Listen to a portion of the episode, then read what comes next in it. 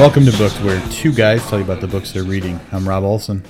And I'm Livius Nedin. Uh, just a few short weeks ago, we reviewed Dan O'Shea's Penance, which, if memory serves correctly, we both enjoyed quite a bit. Is that right? It is.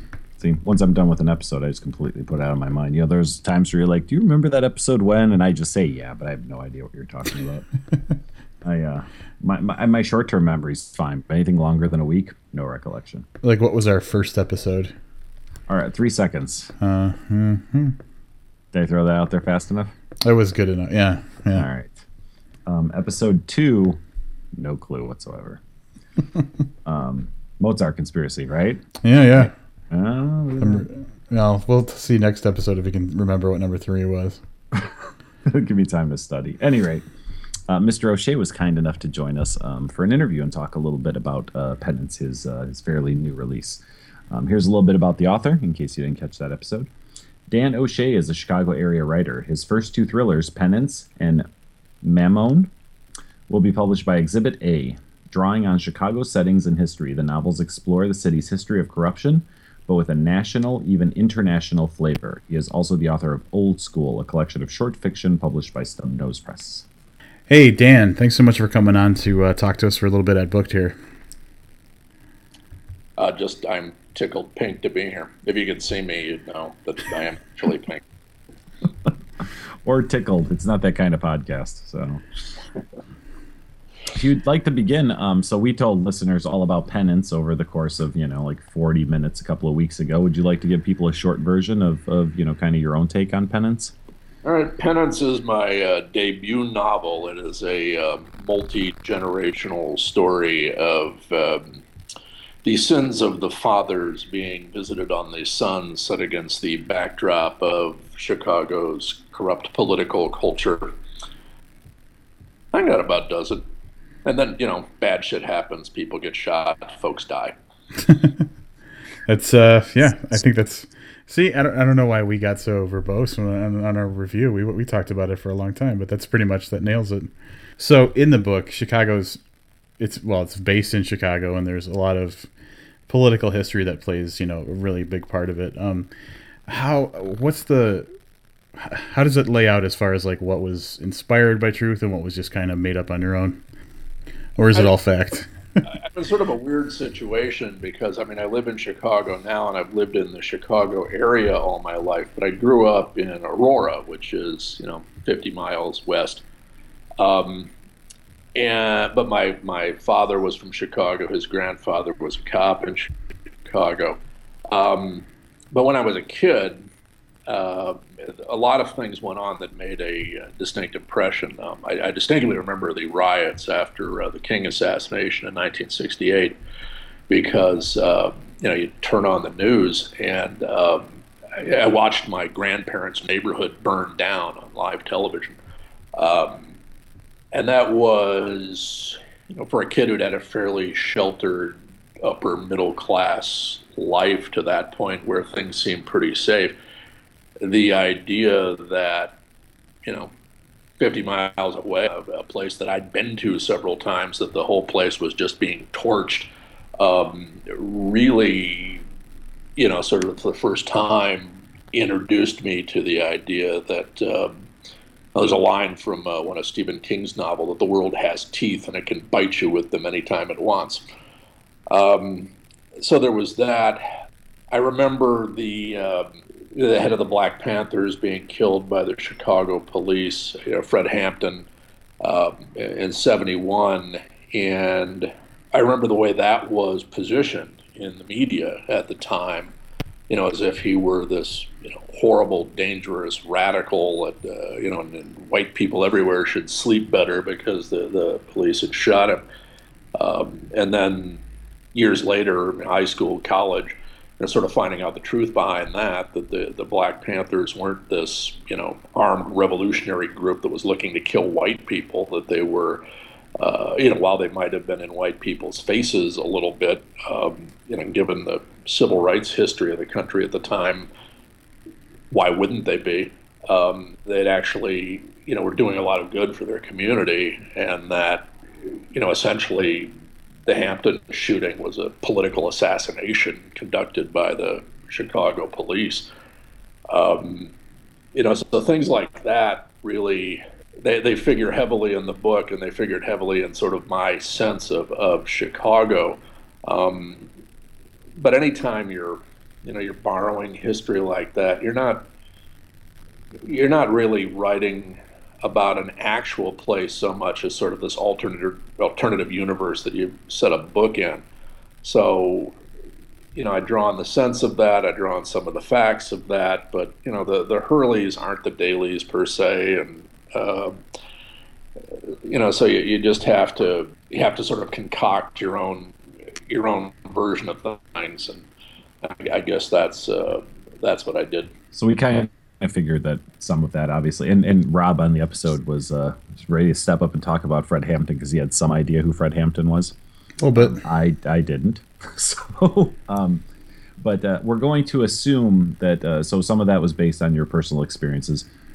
We're going to assume you've never been involved in kind of like deadly black ops, unless we're wrong. So how much research went into kind of that that other that that government um, you know agency um, slant of that book? Uh, well, obviously, if if I had been involved in deadly black ops, I'd now be denying that I'd ever be involved in, been involved in deadly black ops, which I'm doing. So um, I did um, I did attend a uh, military high school um, and had uh, you know limited exposure to some military folk at that time. Um, I've read a lot of uh, military history, political history. You know, a lot of that crosses over into uh, into black ops type stuff. But you know, the the sort of black ops that you're going to use in fiction is is uh, probably fairly divorced from the reality of it, since I suspect none of us actually know the reality of it.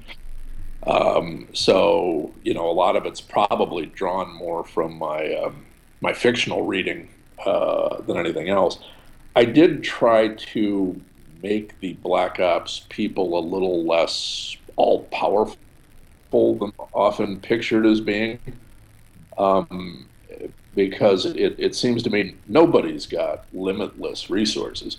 Um, you know, even the U.S. military doesn't have limitless resources. And if you're some group that's supposed to not exist, I would think your resources are probably actually more limited. Um, so, uh, you know, purely my own personal decision and invention, I decided to have them dealing with, you know, manpower issues and, you know, their own peculiar, violent, sociopathic version of office politics and uh, that sort of thing. I uh, I just want to commend you. I, I spent a lot of my younger years reading a lot of you know what would be called I guess today men's adventure books that dealt with black ops and government agencies and stuff, and you know and that can go either really really well or it can go really really poorly. And I thought uh, a lot of things you just mentioned were one of the reasons why that was done so well, and that's kind of why I know where your where your inspiration for that came from. Well, thank you. Uh, the, the one character that I did decide to uh, invest with, you know, more superhuman type powers just as kind of a joke was uh, Chen because she was the tiny Chinese woman, um, and uh, and I just decided to, decided to make a sort of running joke through the whole book that everyone had heard of her and ever terrified of her. Um, yeah, that was that was awesome. Um, and Livius, I know, made and when we did the review, made reference to the fact that like that was one of the things I think we're, we're really we're validating your choices because um, that was one of the choices that you made that that made that character seem more authentic. That it wasn't just like a gimmicky thing. It was just like she's legitimately that disturbing. Yeah. Yeah. so we talked a little bit too uh, about the cover, which we really enjoy. Um, and if I, I, I don't know the exact, it, it looks like it's kind of Wacker right by the river and everything, but uh, Wacker and Dearborn. And Dearborn. All right. So is that supplied by you, or or how did that no, come about? Actually, um, you know, Exhibit A uh, sent me that as a cover, and it was uh, sort of mind blowing because I'm like, holy shit, I know that intersection. That's Dearborn. That's the uh, you know, the uh, Leo Burnett building there on the left. I used to have a freelance client there. I'd been in and out of there all the time. Um, and from a, um, I, I even did a blog post when, when they first revealed the cover because the uh, Iroquois Theater fire was like a block and a half south of there. Mm-hmm. the most danger, uh, the, the most fatalities in a single structure fire in U.S. history. Uh, and then the Eastland sank, you know, pretty much on the river right there. Um, you know, so you had all this, you know, Chicago history. The wigwam where uh, Lincoln was nominated was just up the street. I mean, you had all this great Chicago history so close to that location, um, and and then it was also a location that I had personal history with. So it was, uh, you know, just a happy accident. I don't know where they got the photo or whatever, but when they were like, you know, so what do you think? I'm like, ah, I love it. That's interesting too because aren't they a British company? I thought they were a British company, like yeah. or Angry Robot. Yeah, they're uh, Angry Robots uh, crime imprint. Yeah, that's so, yeah. They're they're British people. Although my uh, my editor will get very upset if you call him British because he says he's Welsh. Oh yeah, there's the whole like yeah. Sorry, mm. British is very yeah. You, you, I guess it's a more of a UK thing. Yeah, it's, yeah. That's one of those unintended insensitivities. I, I, told him it was, you know, it was a little much to expect that type of global sensitivity from the bank. So it's funny because right before Rob asked if, if they were British, I was looking up because I was like, I'm, I'm, pretty sure they are, and I thought it's kind of funny because they're like, here's a picture. It's like down the street from your house. What do you think about this picture for your book? we're we're a whole you know ocean away, but we've got something. It's just a few blocks from you. Yep. So. Um, while we're discussing the cover, um, the, the cover of the book states introducing Detective John Lynch. Um, is there a plan for more stories? Uh, well, at least one more. Um, I've got a two book contract on the Chicago thrillers, the uh, uh, follow up novel, which I just sent into Stacia this last week. So she'll read through it before we forward it on to the to the editor. But it's called Mammon. Um, it's uh, also set in Chicago. It's not a uh, not a sequel per se. It doesn't continue the same story, but it continues, you know, a lot of the same characters, and then, you know, introduces some new characters. Um, it, uh, uh, doesn't have as much in the uh, history backstory on this one. It's all more current. Um, I do have an idea for a, uh, a, a third novel. Um, uh, there was a guy named Lewis who was Chicago's first black alderman who was murdered on the night of his reelection in early 1963. They found him handcuffed to his chair in his office and covered with cigarette burns. Um, and and I've got some uh, some ideas to pursue that. So depending on how Mammon does and, and whether they sign me up for book three, I'll uh, I'll work on that one. So I vaguely remember uh, when, because I went to uh, the reading that you did in Lake Forest. I think it's a Lake Forest bookstore. Um, yeah. uh, eventually, the question came around to you know other other authors and stuff, and I think we kind of went down the writing influences road. But uh, um, I mean, you were talking. There was a, a lot of names that came up, but if you could say like um, a source of inspiration for you as far as like how you write or what got you into writing could you nail down some some examples? Well, the, the very first book that uh, uh, sold me on the idea of books, I, I was uh, seven going off to summer camp, and my mom insisted that I go to the library book and check out like a chapter book, you know. And I was like, oh, come on, please, I'm going to read while I'm at summer camp. Are you serious? Hmm. uh, but I, I got some book called Amazon Adventure I think the author's name was Price, um, and uh, we hour after lunch every day we had to lay in your bunk. I think so the counselors could drink or something. Um, and uh, and and I was just riveted by this book. I mean, it got to be where um, you know it was one of my favorite parts of the day. So you know that, that was the first time I was ever sort of transported by a uh, a story, and, and, so I've I've kind of been and and I, I was I was raised in a, in a house that was lousy with books. You could turn around without tripping over a freaking book. Um, so, you know, I, I, got the reading bug early. But in terms of, uh, uh, you know, influences, uh, I mean, you know, Graham Greene, I've always been a huge fan of. Uh, and he has, you know, his serious novels. And he has what he calls his entertainments, which were more like espionage novels. Um, but uh, you know, I was a huge fan of his. Saul Bellow, a, a Chicago guy, um, and his his were books that I I read a lot of them when I was in college, and uh, I really enjoyed them. But I've been revisiting them now as an adult, and um, you know, they're there's some things that make a lot more sense to you when you're 50 than they made when you were 18. so, uh, one would hope, yeah. Yeah, uh, but in terms of like crime fiction, um, Ross Thomas was uh, an early one. I mean, he's dead now, and I mean, probably a lot of younger people haven't read him, but uh, he was really good. Um, uh, oh, I, I read uh, all the John MacDonald books uh, way back. Um, James Lee Burke is, you know, sort of a godlike figure. Uh, John Sandford novels, I think, are consistently excellent. Um, so, but it's it's in terms of influence, I mean, I, I, I, think it all just kind of goes into a blender, you know. Mm-hmm. Yeah. Shit comes out. I, I, I hope I'm past the point where I'm consciously aping anyone's style anymore. Well, I was I was talking about recently uh, the, the moment I let it slip that I do a podcast that reviews books.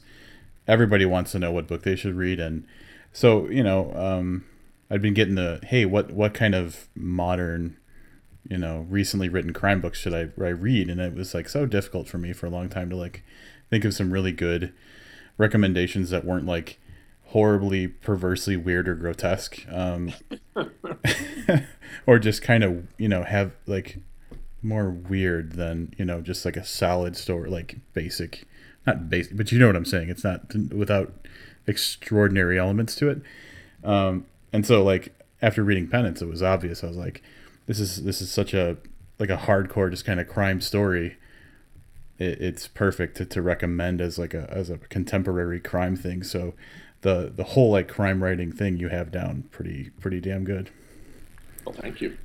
All right so when rob was uh you know torturing me with the fact that i couldn't be at this reading in, in lake forest um, he had he had mentioned um, a pretty interesting story that you told. Interesting to him i guess um, which is interesting to me too that uh, just kind of the transition of this book going from being written to being published. Would you share a little bit of that with our listeners?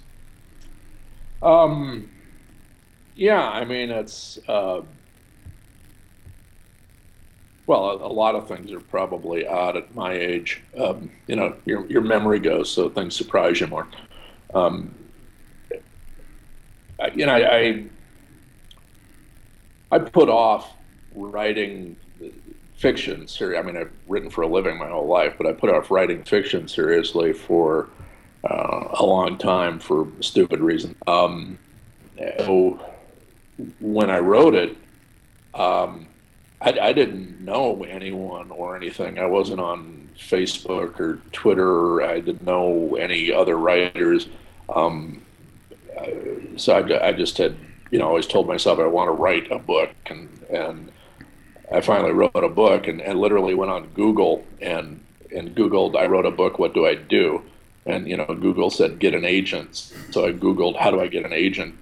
Um, and pulled up sites like Query Tracker and whatnot. And um, so I, I, did the query thing and, and I ended up signing with uh, Stacia Decker at the Donald Maass agency, uh, yeah, almost immediately.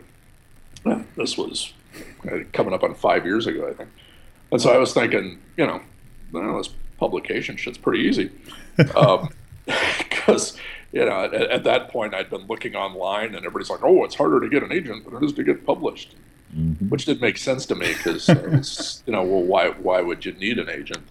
Um, but, you know, then we went through the whole, you know, near misses and, and all that crap. But then, you know, I got the deal, and, and, and now it is a little different. Uh, I do know a lot of people now. I've met a lot of people online over the last few years. Um, you know, Stacia pretty much made me uh, sign up for Twitter and Facebook, and you know that's how I met all these people.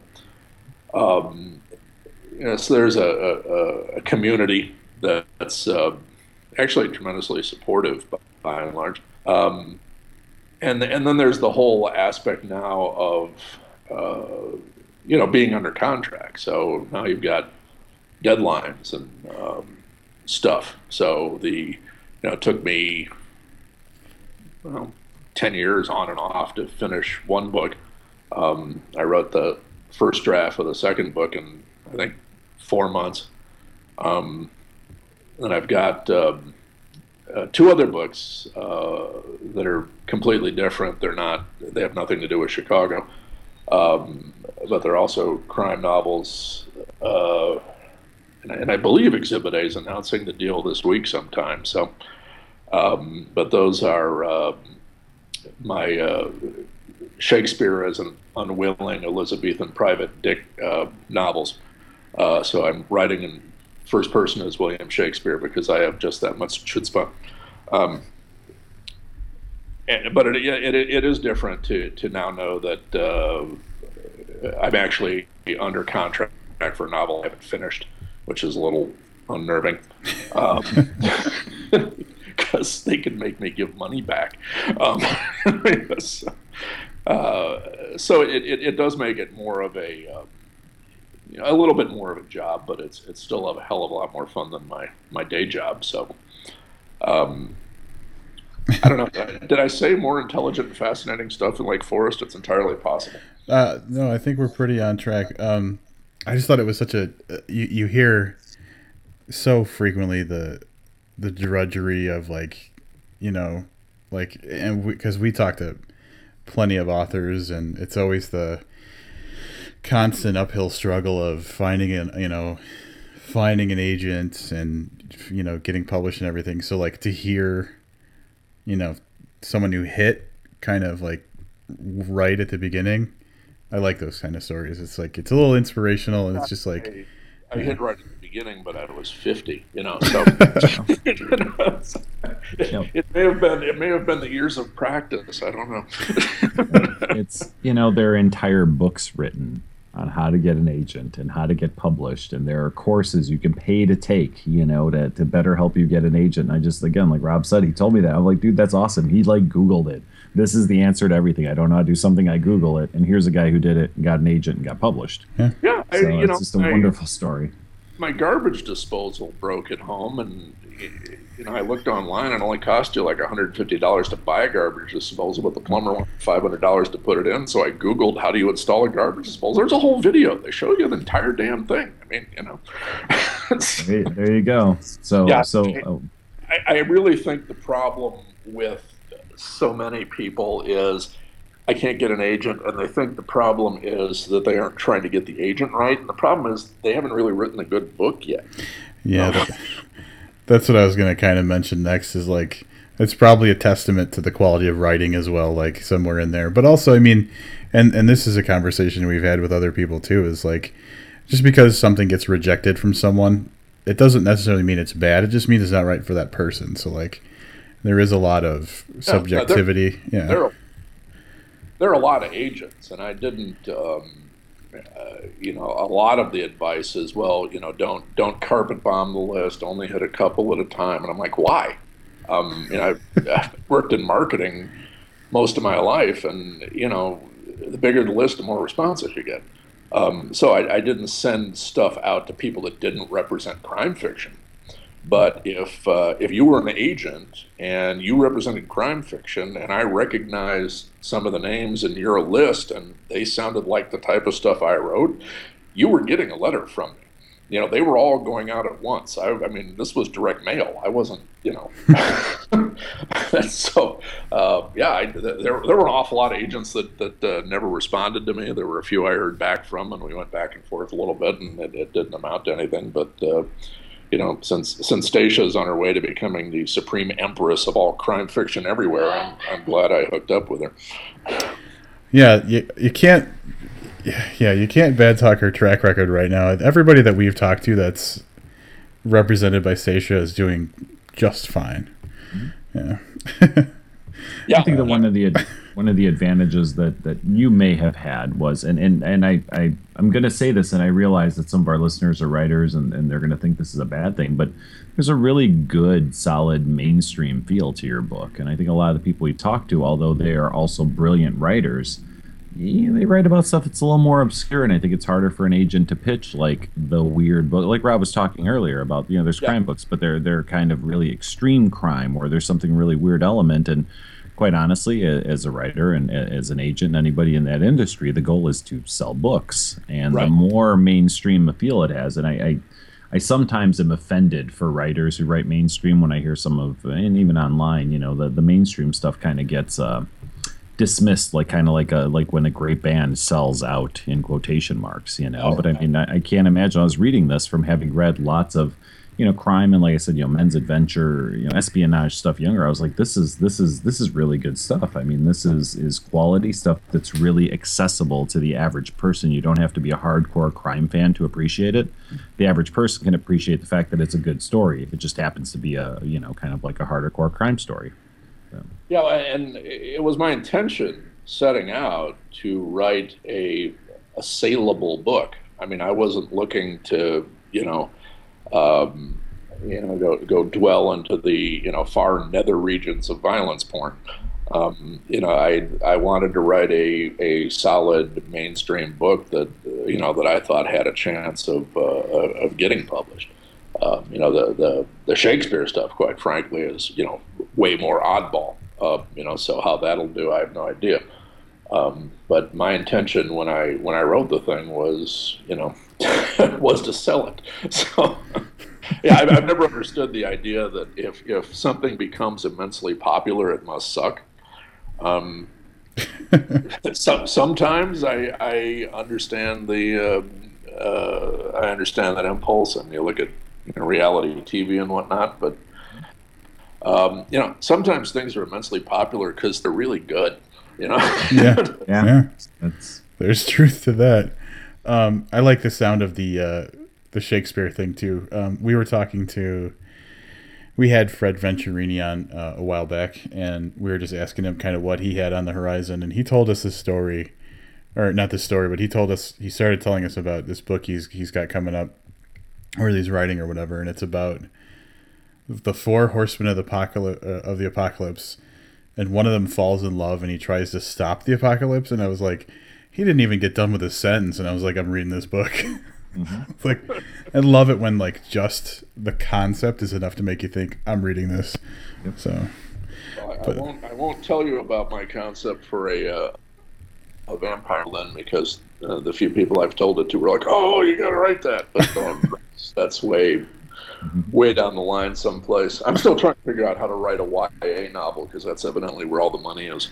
Yeah, apparently. But, um, yeah, the, the the the thing is, I think to write a YA novel, um, you, you have to have some kind of affinity for your audience, and I didn't even like teenagers when I was a teenager, um, so. that may be a lost cause for me. yeah, yeah. well, I'm sure that's going to be, a, at the very least, an obstacle. Well, yeah. here's here's the problem I think with with young adult um, fiction writers is that that crowd is very very fickle, and what's cool can change from week to week. So those of us that are older, kind of set in our ways, and the stuff I like today is probably going to be the stuff I like in two or three years. Yeah. So let's say you write a, a, young adult novel and, and you get it past your agent, and, and he or, or she, in your case, pitches it. You know, it still could be two years to publication. It might be a great book today. Yep it may not be a great young adult novel in in a year from now because whatever's cool today is not so cool tomorrow. So it's kind of a hard. I think it's a very very hard um, audience to write for. Um, but there's money there if you if you can hit the you know hit the nail on the head, I guess. Yeah, but the uh, uh, I mean I've, I've tried to read some of them and and I I don't like most of them because it, it, they, they to me, they're celebrating the things that are wrong with teenagers. Um, I mean, of necessity, because you're trying to form your own personality, you go through this obsessively narcissistic stage where the entire world and everything in it revolves around you. Um, and, and, and so you have to write a book where you're championing that mindset and you know, all I'd be wanting to do through the entire thing is bitch slap my protagonist and tell him or her to snap out of it. So yeah, probably not. I'm probably just not cut out for the YA market. I'll just have to you know resign myself to that. Not to mention that even if I could get a book published, then I'd do one interview and, and the teenagers would all hear, "Oh, he thinks we're all assholes." I'm like, "Well, yeah, I do." he just he just yelled at us to get off his lawn. That's right. That's right. Oh, nice. um, all right. So, uh, switching gears a little bit. Uh, w- I understand you you were the voice that record that they used for your the audiobook of Penance. Uh, how did that go for you? Did you like that? Yeah, um, I've I've done some. Uh, you know, I, I've recorded some of my short stories and you know put them up my blog. I've even done some uh, voiceover work for uh, oh, John Hornor Jacobs and Chuck Wendig and whatnot on um, a book trailer Chuck did and uh, some stuff John did. Um, and I did some radio back in college. I do some podcasting in my day job. Um, and, and frankly, I like the sound of my own voice. So, uh, you know, I pushed to do that, and um, uh, Exhibit A was kind enough to sort of back me up on it. And the uh, Audio Go people, who were also over in the UK, uh, you know, listened to uh, some of my stuff and, and gave me a shot to uh, to do the recording. So um, it's a, it's a little different reading uh, an entire novel than doing a short story. Um, I think the thing comes out to nine hours and something, Mm. uh, which we recorded over three days. Um, so you know, you drink a lot of water. Um, and the recording studio was some uh, little independent joint down in Bucktown that normally does indie rock bands. They got all that foam on the walls, I guess, for sound deadening or whatever. Mhm. That stuff soaks up a lot of pot smell. I haven't smelled that much dope since I was in college. It was a little bit of a flashback there. Uh, but I, I enjoy it, so I'd, I'd like to do more of it. Not the dope, the recording. I was gonna ask if you'd take that pot smell everywhere with you, and you were just offended that it stuck to the walls, or that's, Oh, I, I, I don't know if I, I, I may have smelled like dope by the time I left the, uh, left the studio. I'm not sure. awesome. all right. So where can people find uh, more about Mr. O'Shea online? Uh, they can go to, uh, you know, uh, Going Ballistic is my blog on WordPress. Um, I think it's Dan B. O'Shea dot WordPress.com. Um, and the Exhibit A people have an author page with links, you know, in case you're lazy and just want to do it that way. Um, and then I, you know, I'm a I'm on Twitter, DB O'Shea. I'm on Facebook, Daniel B. O'Shea. I'm a social media whore now. Um, you know, five years ago I was a luddite who'd never heard of this shit. Now I'm, you know, running around all over the internet with my pants on my head. So All right, well, Dan, um, unless there's anything else you'd like to promote or, or mention, um, I just want to thank you for, for coming on and spending some time talking to us about penance and other stuff. Well, thank you guys. I've uh, I've enjoyed it. I can uh, you know pretend I'm a celebrity for a minute and 35 seconds Awesome. until I until I you know walk back out in the other room and my daughter says something rude to me. Once again, big thank you to Dan O'Shea, author of Penance, for joining us this evening and shedding a little bit of light on uh, on lots of things on penance, on, on young adult novels, which I thought was just absolutely fantastic. On William Shakespeare. yeah, on William Shakespeare. That does sound pretty goddamn cool. Yeah, that's a, yeah. I thought of the Venturini thing right away because I was like, oh man, this is a story I want to read right now. Yep. So, all right, guys, Venturini, O'Shea, pick up the pace. We want to read these stories, so uh, get get it in gear, guys. Hopefully, uh, next week we're free for next week, right? Two weeks from now. For Yeah. Shakespeare's. Yeah, if they can Shakespeare push that through. Yeah. Otherwise, they're on the hook for finding us the books to read in the meantime. That's how we're going to do it from now on. you know, it's been a long time since we've struggled with books to read, so let's let's just uh, let's uh, let's just be thankful. Yeah. Okay, that's fine. All right. So if you want to find out more about Dan O'Shea, it is Daniel B O'Shea at WordPress dot I'm sorry dot WordPress dot com. Um, uh, his blog is going ballistic, and as you heard, uh, you can find him um, running around the internet with his pants on his head. So just Yeah. keep an eye out for that. Maybe. Do you think he's also wearing another pair of pants on his legs, or is it just the one pair? This is very unlikely because We in my have- experience, when someone's wearing pants on their head, that's the only pair they've got. They don't plan ahead with the second No. pair of pants. Yeah, that's not something. That's more of a spur of the moment.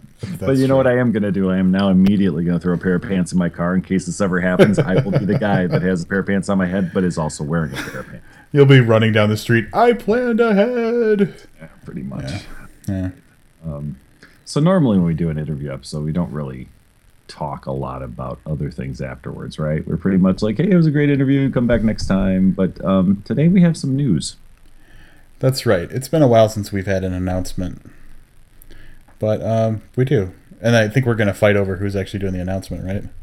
Um, I'm willing to let you do this. All right. So, um, it's been a long time coming. Something we've been talking about for probably at least half the time we've been doing this podcast. But uh, timing and you know the planets aligning and you know making sure that enough people had backup pants uh, before we decided to do it. Finally, we've locked down a date and a and a list of people that are willing to do a live reading with us. So. Um, yeah, we're announcing on this episode that August 3rd, 2013, uh, will be Book's official first ever uh, booked sponsored reading. It's also, if all the stars align correctly, and we've given ourselves some lead times here, going to serve as the book release party for the booked anthology. That's right. We've been saying soon for a long time. And uh, um, yeah, the book, as long as nothing catastrophic happens with the printer, and I'm going to knock on my microphone just for luck. oh, Um, that's really good for the listeners. That's how much I care. I'm willing to deafen them for the to preserve the luck of this. Uh, as long as nothing goes wrong at the printer, the the book should be available before August third. Um, we have kind of a tentative release date, but we're just not ready to do it until we we get a little further along in the process. Basically, it looks like the book will be going um, out for a first proof printing this week. Within the next couple days, probably. Yeah. So Um, we're not going to announce the readers yet. We want to do some last minute confirmations with people on the date, but I will say that I feel very, very confident that we will have five readers um, that all are in the booked anthology. Yeah. So, hey, that's big news, right? Our first reading is also our book release party um, in Chicago with a cast exclusively of, of readers who have who have a story on our anthology. That's pretty big.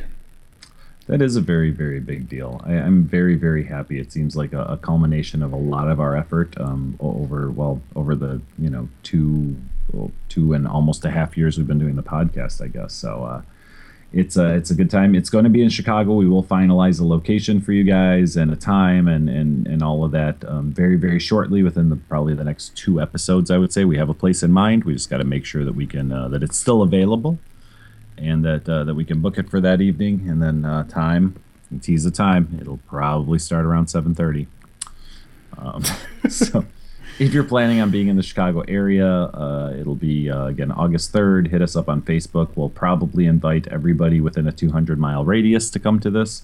Um, if you live outside the 200 mile radius i strongly suggest you move in the next week.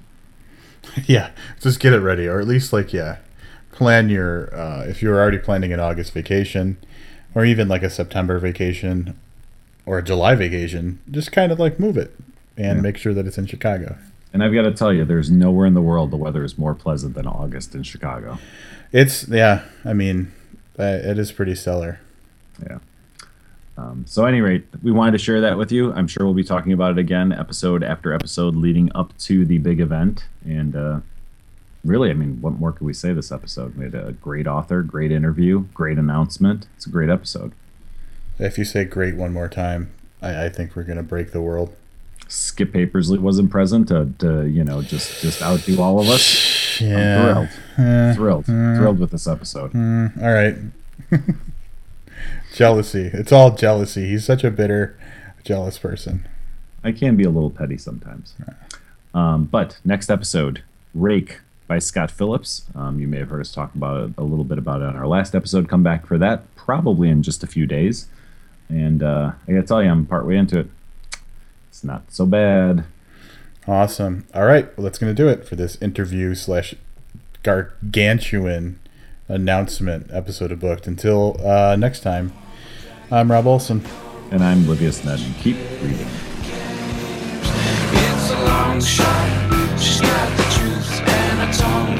swing shot was just taking steady aim at the big shot. It's hard to miss the rolling bullies on the blacktop. Better pockets of turf. She's coming up from coming up from coming up coming up from behind. Yes, she's coming up.